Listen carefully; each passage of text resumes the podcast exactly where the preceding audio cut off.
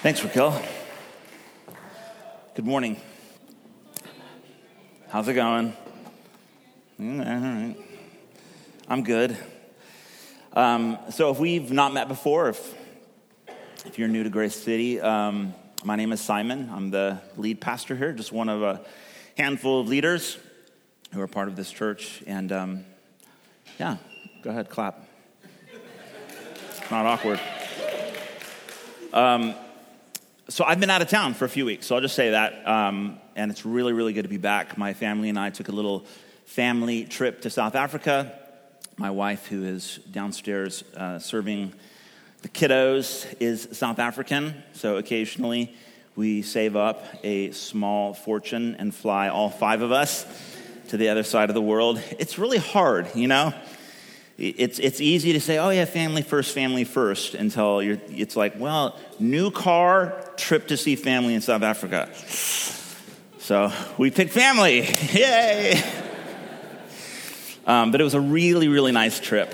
Um, spent most of the time just hanging out with Shirley's parents and her, her brother and her sister and their families. Um, yeah, just on a little farm in the middle of a desert. They have her parents, when, we say farmers in the United States, that means one thing. Uh, Shirley's parents are farmers in the Karoo. They have 14,000 acres of land. It's just like vast. They don't even call it acres, they I think call it hectares or something weird like that. Um, just a massive, is that, I got a South African guy looking at me, oh, you're getting it wrong, bro. I'm trying. Anyways, it's a big desert, is what it is.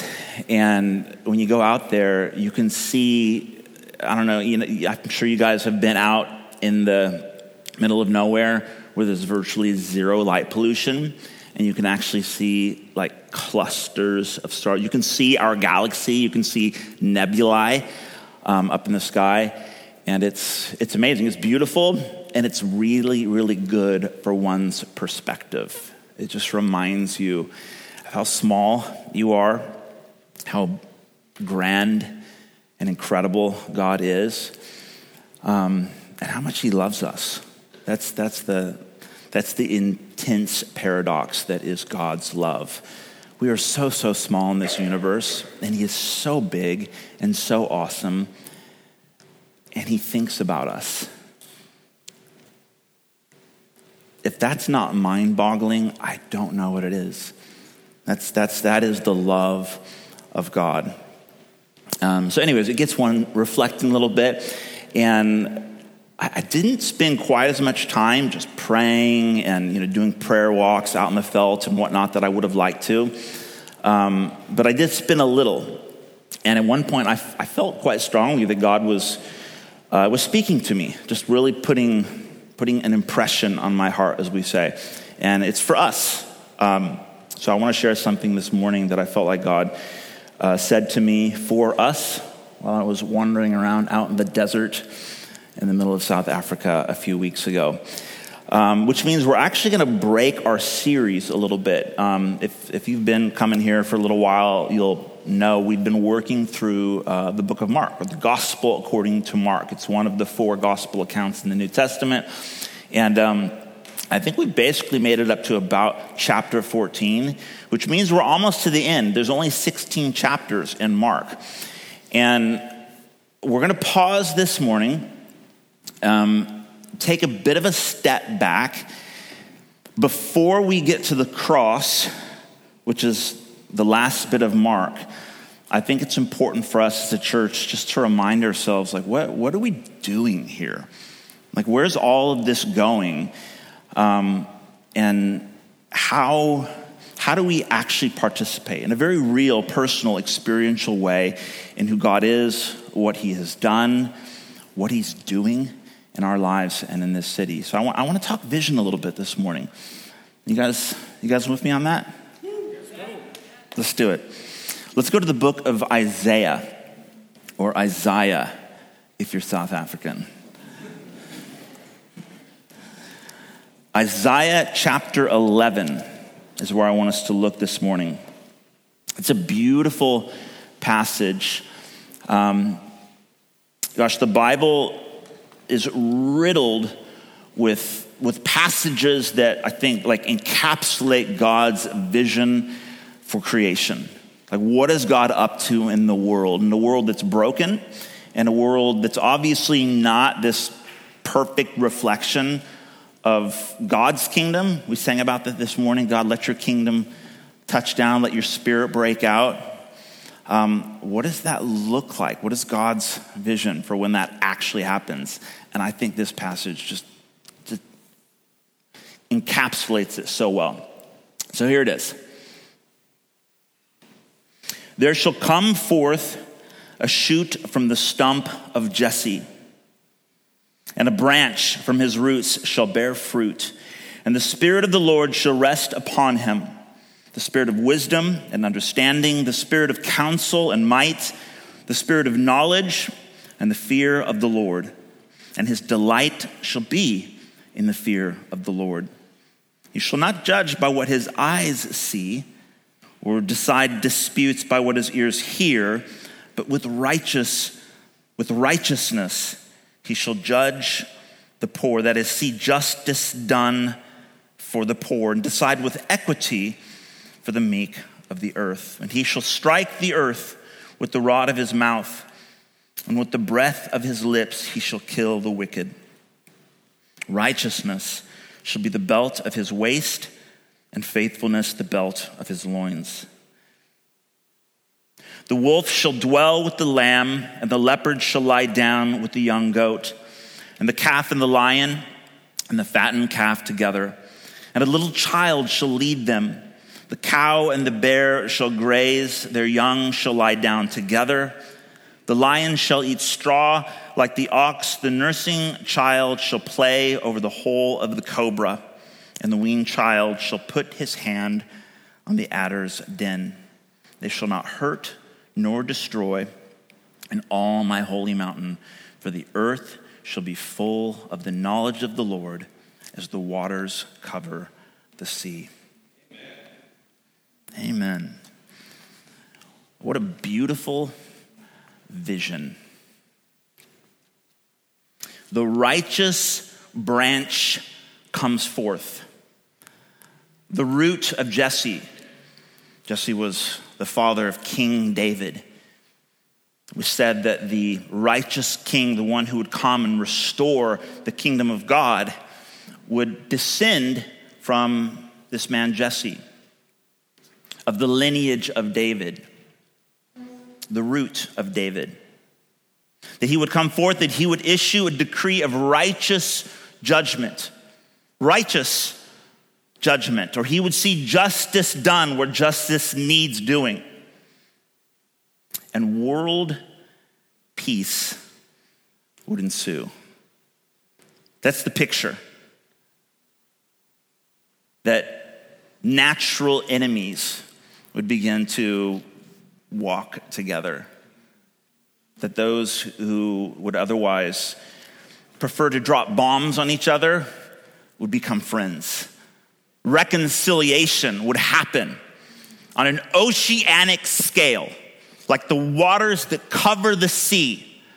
When the righteous one comes forth and issues the righteous decree, world peace would break out.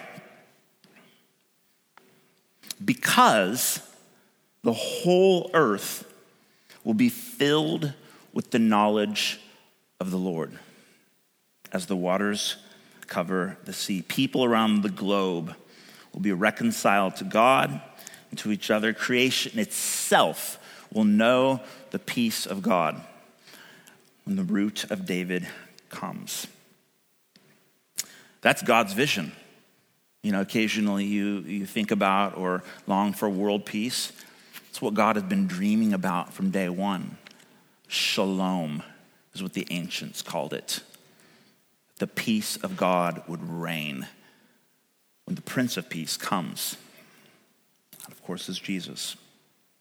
Now, recently, um, one of our leaders in the church, one of my staff members, I have a team of volunteer staff, um, he asked me, I think we were walking to get some pizza, and he said, uh, Simon, what exactly is our vision again? Which is a great question, a slightly depress- depressing question because he's like one of our leaders, right? He's supposed to be able to like articulate this stuff for memory. Um, but he said, I kind of like know what it is. Um, I know it's about Jesus and it's about loving people and it's about sharing God's love with the world. Like, yeah, that's yeah, that's not bad. Um, but like, what is it exactly? Like, how, how, does, how do we do that? What, what does it look like on a day to day? And that's the question that I'm asking myself when I read a passage like Isaiah 11. So that's, that's amazing. That's grand. That's inspiring to me. But like, where do we fit in with that? How, practically speaking, how do we, number one, participate in God's vision in a, in a way that's actually real? I was uh, up this morning uh, just before the rest of the, my family reading the Bible. Uh, Judah, he comes crawling out of his room. The kids all slept in a bedroom tent last night, which is never a good idea. They don't really sleep. Um, so Judah comes slinking out of this little tent, and uh, I'm reading my Bible, and he's lying on the couch with his little broken arm. Little guy just broke his arm, had pins put in his elbow. Anyway, he's not even facing me, and he's, he's looking the other way, sort of head buried in the couch. And he rolls over and he says, Papa, is God real? You could tell he kind of been thinking about it. It's like he, I thought he was asleep, but he's, he's lying there meditating on the deep things of life. Papa, is God real? You ever ask yourself that question? Of course you do. Of course you do. Who doesn't?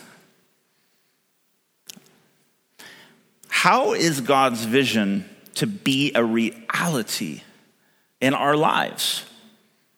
How can it feel real? How can we experience it? How can we participate in God's vision to see mass revival reconciliation, peace break out across the globe, like, the waters that cover the sea on an oceanic scale. I love thinking of it in those terms. It's grand. But how do we experience it? How do we participate, at least at some level, in God's grand vision for the world and our, for, for our lives? Secondly, as a church, how do we share it with others? Because it's one thing to, to experience the realness of God and His vision for ourselves, but it's not meant to be hoarded.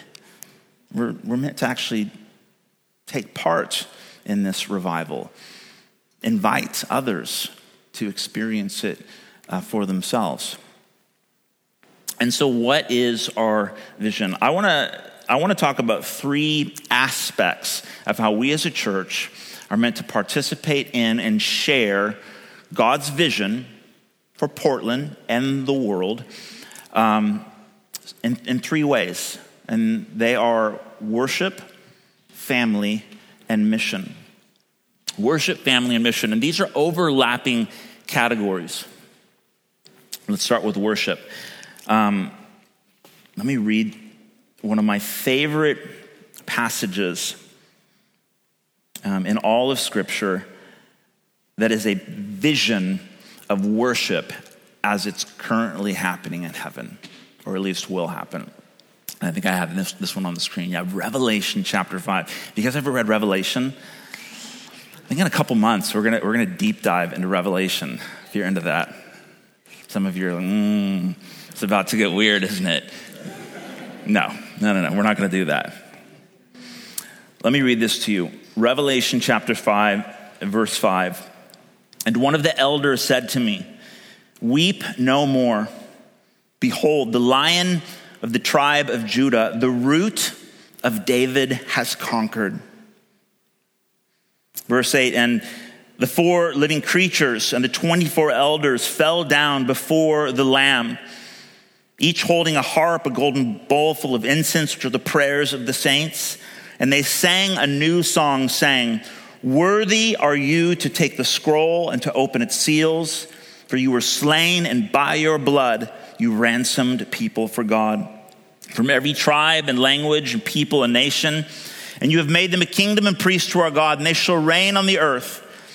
And I looked, and I heard around the throne and the living creatures and the elders and the voice of many angels, numbering myriads of myriads and thousands of thousands, saying with a loud voice, Worthy is the Lamb who was slain to receive power and wealth and wisdom and might and honor and glory and blessing.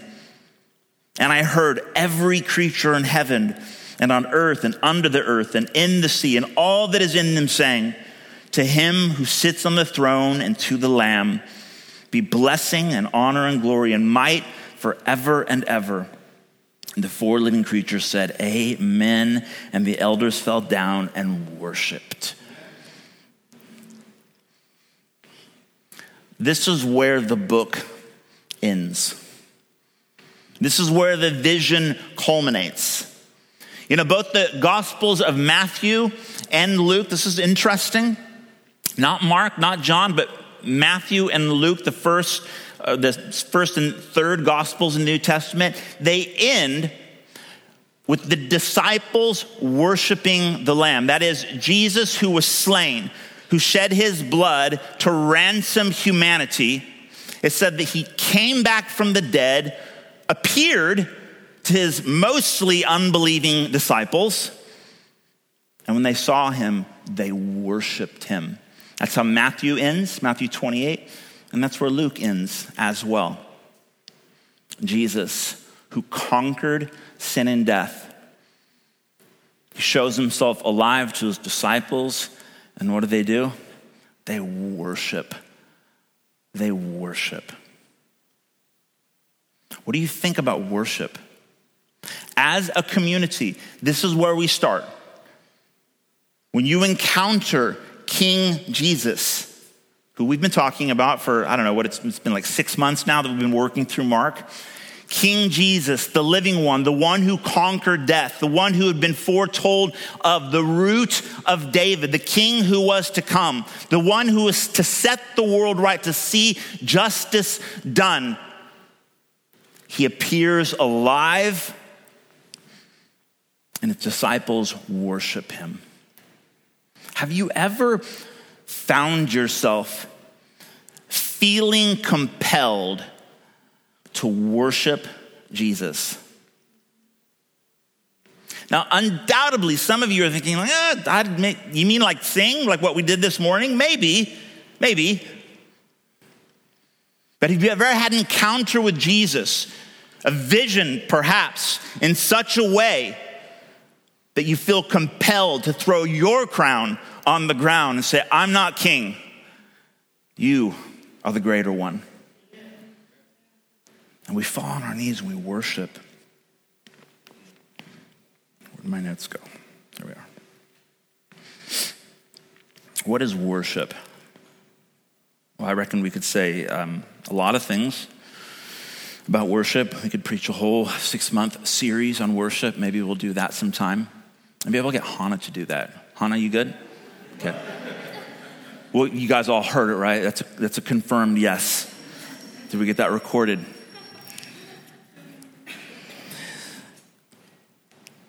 I would say, first and foremost, worship is adoration. Before it's anything else, it's, it's an acknowledgement of who God is. It's being captivated by his goodness, his beauty. When you encounter Jesus, the living God, the one who gathers with us when we meet together like this, when you experience him in a, in a deeply personal way for yourself, the logical response is adoration. He's awesome. He's good. He's the only one truly worthy to be worshiped. Anything else is just dangerous. It's surrender. I love that we sung about surrendering this morning. Worship is a I would say it's a spiritual but also practical way of expressing surrender to God. It's why oftentimes when you see worship depicted in scriptures, um, people are bowing, people are kneeling, people are throwing down their crowns. Oftentimes there's a lifting of hands because worship, it's, it's, a, it's a posture, it's an attitude, it's a way of coming to God saying, I, I I need to put you in the place of worship. I need to step down off the throne. You know, we have, have a way of throning ourselves, crowning ourselves, wanting to be independent and the king and the ruler and the God of our own lives. But when we worship, it's a way of stepping back. It's a way of saying, No, God, I'm, I'm not worthy to be worshiped. It would never end well anyway. But you are the worthy one. And I surrender to you. When we surrender to God, and to be sure, it's mostly it's a, it's a heart posture. But when we surrender to God and we begin to worship Him as King and us as not, something transformational happens within us. It's not just a sentiment. It's not merely an expression. It's, it's literally a, a, a transformational experience when we surrender, when we submit our will to our kings, and we say something along the lines of, Search my heart. See if there be anything in me that doesn't belong to you. Reveal it to me so that I can turn away from it and make me become more like you. God gives us his grace to empower us to become more like Jesus which is a great way to be.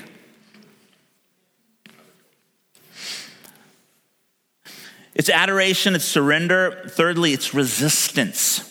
Something about worship, and this is slightly counterintuitive, but when we worship God, it's not merely a passive activity, it's like a protest, it's a, it's a resistance, it's violent.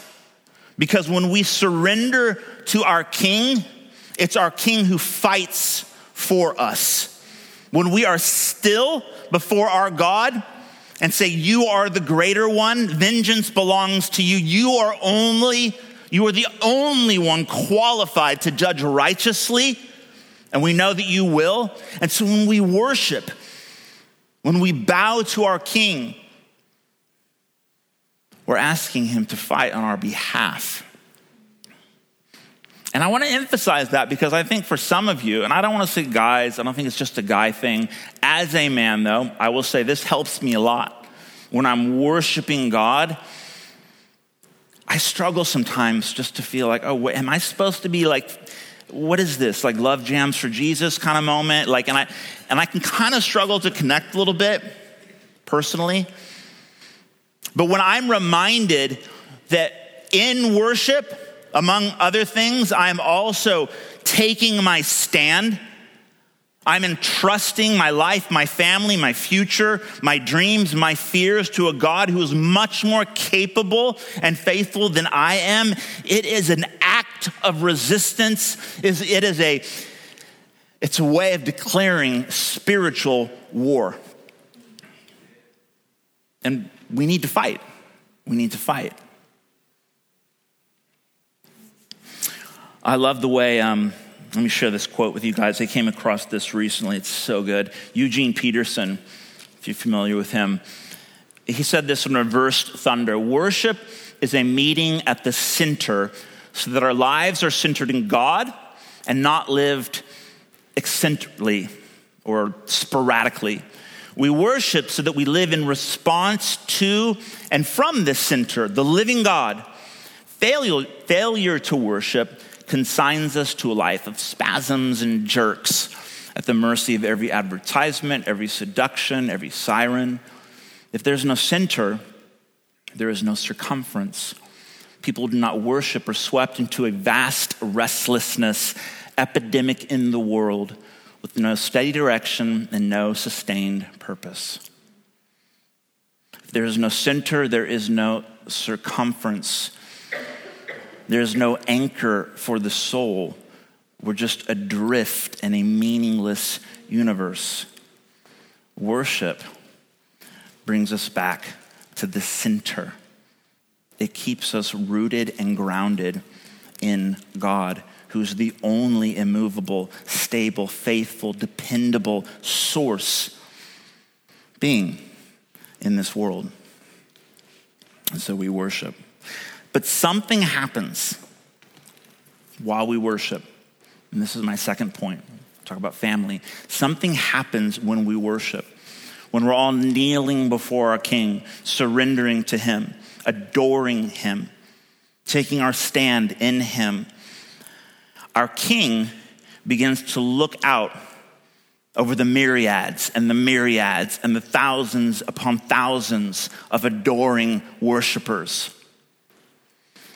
And he looks at us and he waits for one of us to glimpse up and he makes eye contact.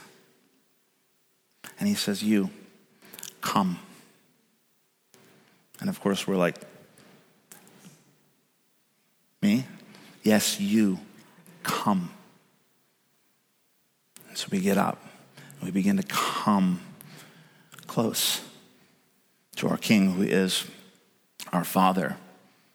And then he begins to look elsewhere and he makes eye contact with another and he says, You, yes, you, come.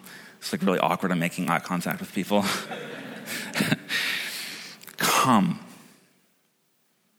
You hesitantly, nervously get up and you begin to approach the throne of God. And he continues to do this and he says, Come, get up, arise, come. And we realize that we're not just worshiping servants, we are sons and daughters that God, our King and our Father, invites to come, to come close. He says, You don't have to worship from afar. It's right and proper that you would kneel before your king. He is awesome. It's right that we would fear the Lord. That's a very sane response when you come face to face with the most powerful being in the universe, God. But it doesn't just stop there. He says, Arise and come. Come before me. No, better yet, come sit with me. Come embrace me. Come rest in me. If you need to sit in my lap, come feel my embrace. And this deeply personal, intimate thing begins to take place as we worship our King. He invites us to approach him as sons and daughters. And then what happens? Next thing you know, there's no one out in the crowd. We're all up on the throne, sitting in the lap. We're seated in Jesus.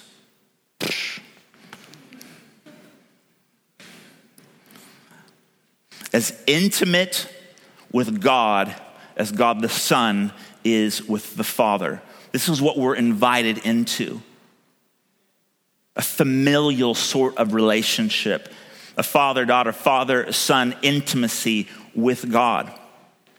And the next thing you know, we're all sitting up here with God, worshiping and being intimate with our Father, which makes us what? Family. Family. We're no longer just worshiping as individuals doing our little spiritual thing in the crowd. We've all come close together. The closer I come to my king, the more intimate I get with my father, the closer I get to you and you to I. And we realize that this is a family affair, that God isn't just looking for worshipers, He's looking for those who would worship their Father. And the Father is looking for those who would worship Him, who would come close, who would respond to His call. This is how the book of Revelation ends. It's the very last prayer in the whole Bible. Come. The Spirit says to the church, come. And those who hear say to others, come. And we all say together, Lord Jesus, come. And there's this great coming together, and that is God's family. And that's part of the vision. That's part of the working out, the practical experience of this grand oceanic revival that God is inviting us to be a part of. Family. Family. Family, what do you think about family, by the way? What do you think about family? Dysfunction, okay? We, we all know where Ken's coming from.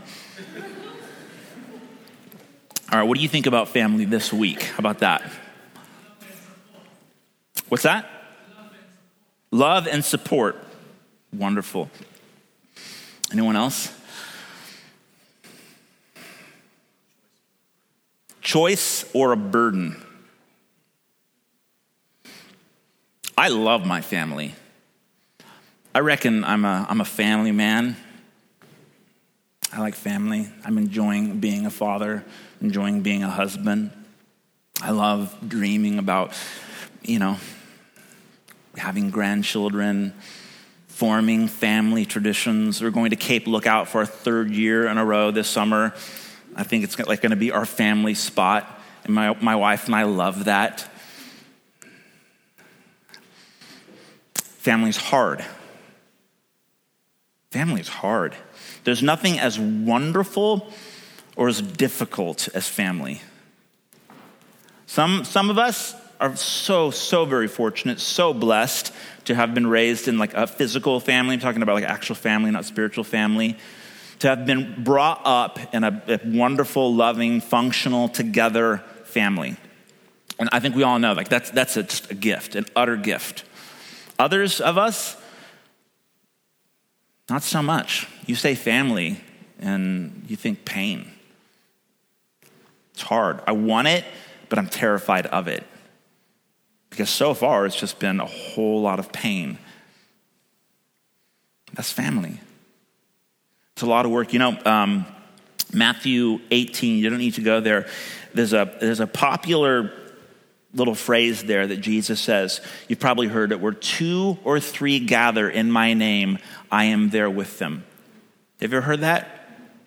And sometimes I hear people sort of throw that one out um, to be like, I don't need to go to church on Sunday because I just hang out with my mates on Tuesday morning and we, we wax spirituality and drink coffee, and Jesus is there with us because that verse says so.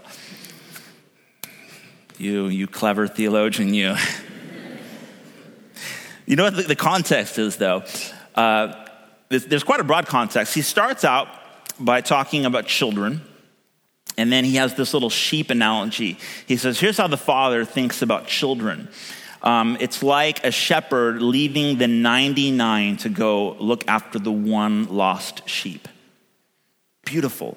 God is, is all about seeking the lost, those who don't have a family, those who are on their own, wandering, ostracized. Um, God goes after them. God loves the one.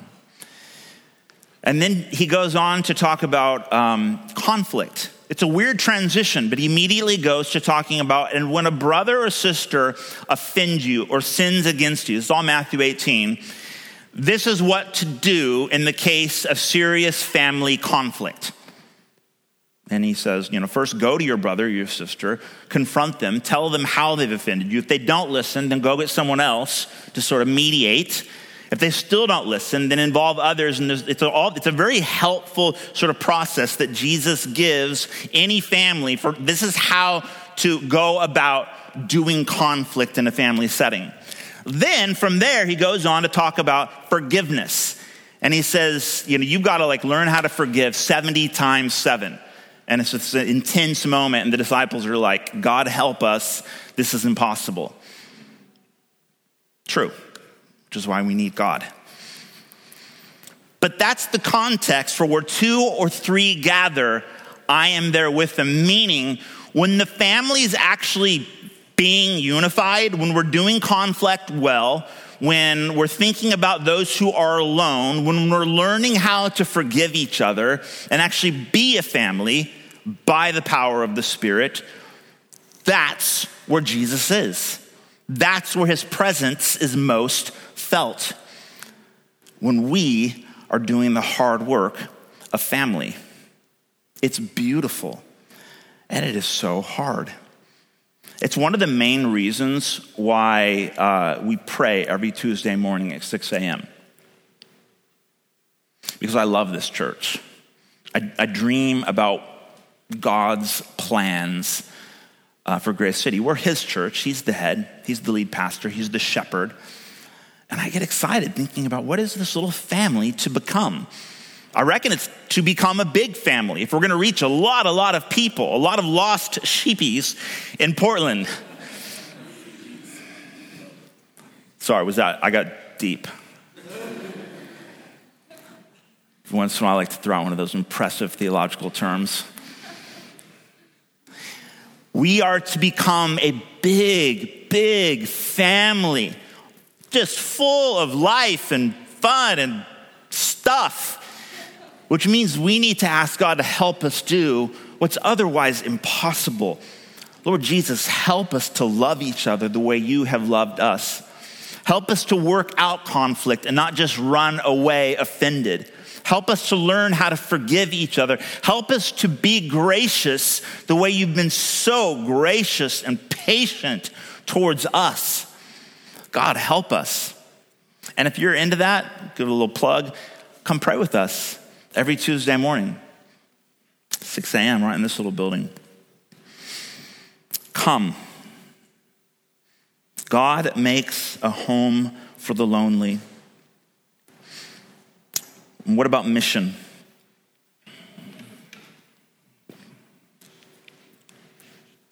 Ephesians chapter 2, verses 3 to 5. We all once lived in the passions of our flesh, carrying out the desires of the body and the mind, and were by nature children of wrath, like the rest of mankind. But God, oh, I love that. That's, that's where you want to get the highlighter out. But God, being rich in mercy, because of the great love with which He loved us, even when we were dead in our sins, made us alive together with Christ. By grace, you have been saved. We were all once not in the family and God went looking for us. Jesus said, I came to seek and to save the lost, the ones. That was all once one of us. Once you've been found, once one has been adopted into the family of God, one is compelled to share that with others. It doesn't necessarily mean we all become rabid evangelists and go get our sandwich boards and, and bullhorns and, and just go crazy wherever people do that these days. If that's your style, hey, more power to you. I'm being serious. If you can do that in love, who am I to judge? But that's going to be the rare person, the special person. What it does mean is this, though God has given each one of us a personality, a skill set, a way, a story, a history, all of these things so unique and, and, and particular to us and meant to be used in such a way that we can actually invite others who perhaps have similar stories to us to also experience the love of God in Christ. We're meant to share it with others. Because when you were once ostracized from God and yet found yourself on the receiving end of his love, guys, we've got to share it with the world. And perhaps you're not a big talker. Perhaps I don't know how to articulate the gospel. I feel like I screw it up every time. I just want to say to you, don't stress. I used, I used to have this mindset that if you were really serious about sharing the love of God with others, then you needed to like be ready to just preach the gospel articulately and boldly whenever to whomever, however. And I realized like that's just we're not all like that. Some of us are much better at demonstrating the gospel. It's just, we're, we're better at actually living it in front of others, but not in this like haphazard, way that's like, well, I'll just kind of live it and, you know, they'll sort of maybe hopefully get it by osmosis. No. It means some of us are going to be really good at articulating things and being able to explain things with our words. And at the same time, other parts of the body are going to be really good at actually demonstrating it being socially responsible, loving people in a way that means like buying them burritos and feeding them I'll never forget Burrito Jim. Have you guys heard my Burrito Jim story? Someday I'll tell you my Burrito Jim story. I just tell you, it involves about 100 burritos and even more hungry people than that. Oh, it's such an epic story, but we're going to run out of time. Some of you are born to be Burrito Jims. You're just really good at demonstrating the gospel through self sacrificial love. And you need someone else to come along and be like, Can I explain what's actually happening in this person's heart? Some of you are natural inviters. And I envy you so much because I'm like the anti inviter. Sometimes I actually resist inviting people to church because I have this weird feeling that it has like the opposite effect. It, maybe it's the natural salesman in me. People are like, Why do you want me to come? What are you going to do to me? What's, what's your angle? Others of you, you're like, hey, you want to come to church? Like, nah, you probably don't. And they're like, yeah, I want to come. Where is it? Can, can, can I pick you up? Can you? And it's just like, you've got this gift of inviting people to church. I think it's, it's an incredible way to invite people into a setting where they might potentially experience truth, grace, new life in Jesus Christ. But we're all called to be on mission together, that we wouldn't just hoard family and Jesus to ourselves, we would be compelled to share it with others. And that's that's it. That's worship, family, and mission. We are a worshiping family on mission motivated by love, empowered by the Spirit, taking the gospel to the world in word and action so that anyone might experience truth, grace, and new life in Jesus Christ. Who wants in? Got a hand? Got a hand?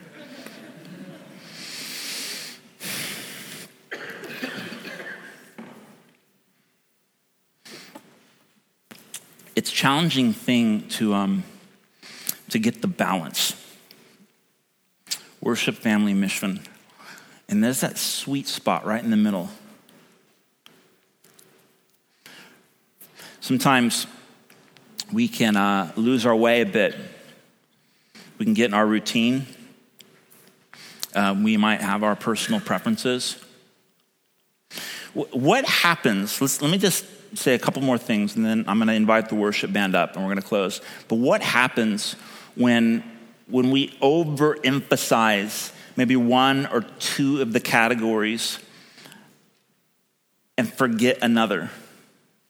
For example, what happens when we are a worshiping family that doesn't really care a whole lot about the world out there? What happens when we forget mission? We get bored. We forget that this is actually not about me.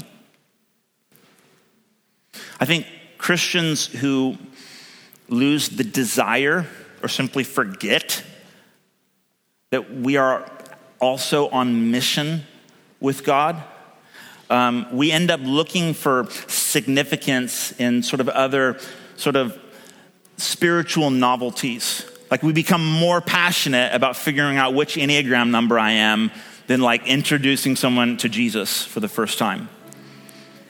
We look for ways to keep ourselves spiritually entertained. And we forget that there's a whole world out there. I was driving through our neighborhood this morning, and we're on a really narrow road. It's like car to car, car to car, car to car. And I can't figure out why my neighbor keeps parking in front of my house. Anyway. And I was thinking, what if all of these people were to come here this morning? What if like a dozen of these people in my neighborhood, on my street, were to come and meet Jesus in some personal, deeply profound way this morning. And, and, maybe they'll come back. Maybe they'll go find a church elsewhere. I don't really care because this is kingdom business here. This is not just a Grace City thing. This isn't us just trying to like up our numbers thing. This is about the world that God loves so much that he sent his son to die for.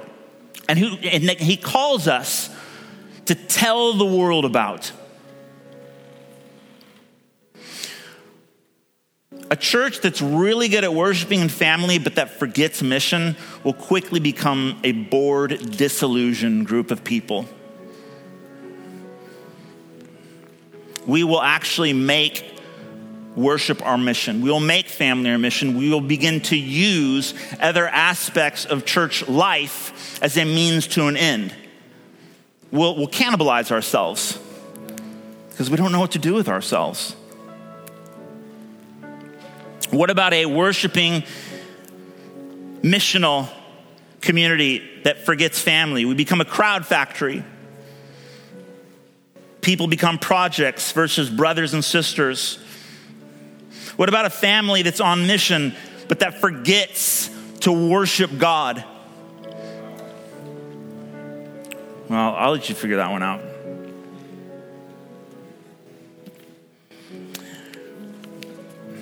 Or rather, let me put it this way let's just worship. Can we stand together?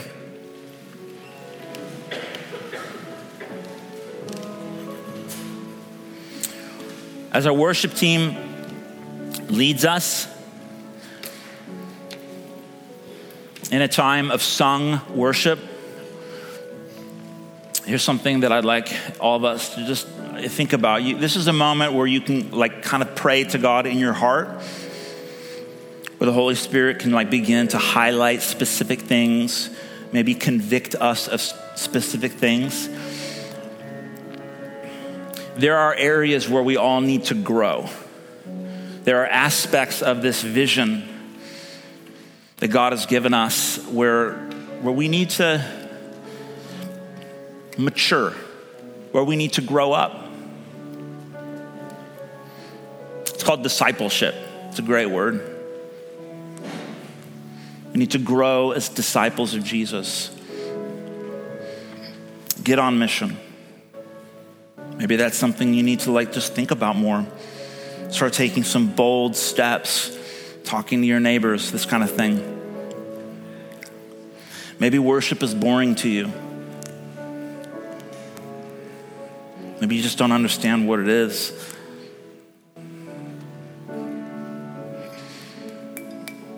Maybe this is just a small crowd to you. And because you are terrified of family, you are determined to sabotage anyone's attempt to draw you in. Holy Spirit, we love you. We appreciate you. We adore you. Won't you search our hearts? Unearth anything, any pain, any fear, any self absorbed tendency. Bring it to the light so that we can turn away from it and embrace more of who you are. Amen.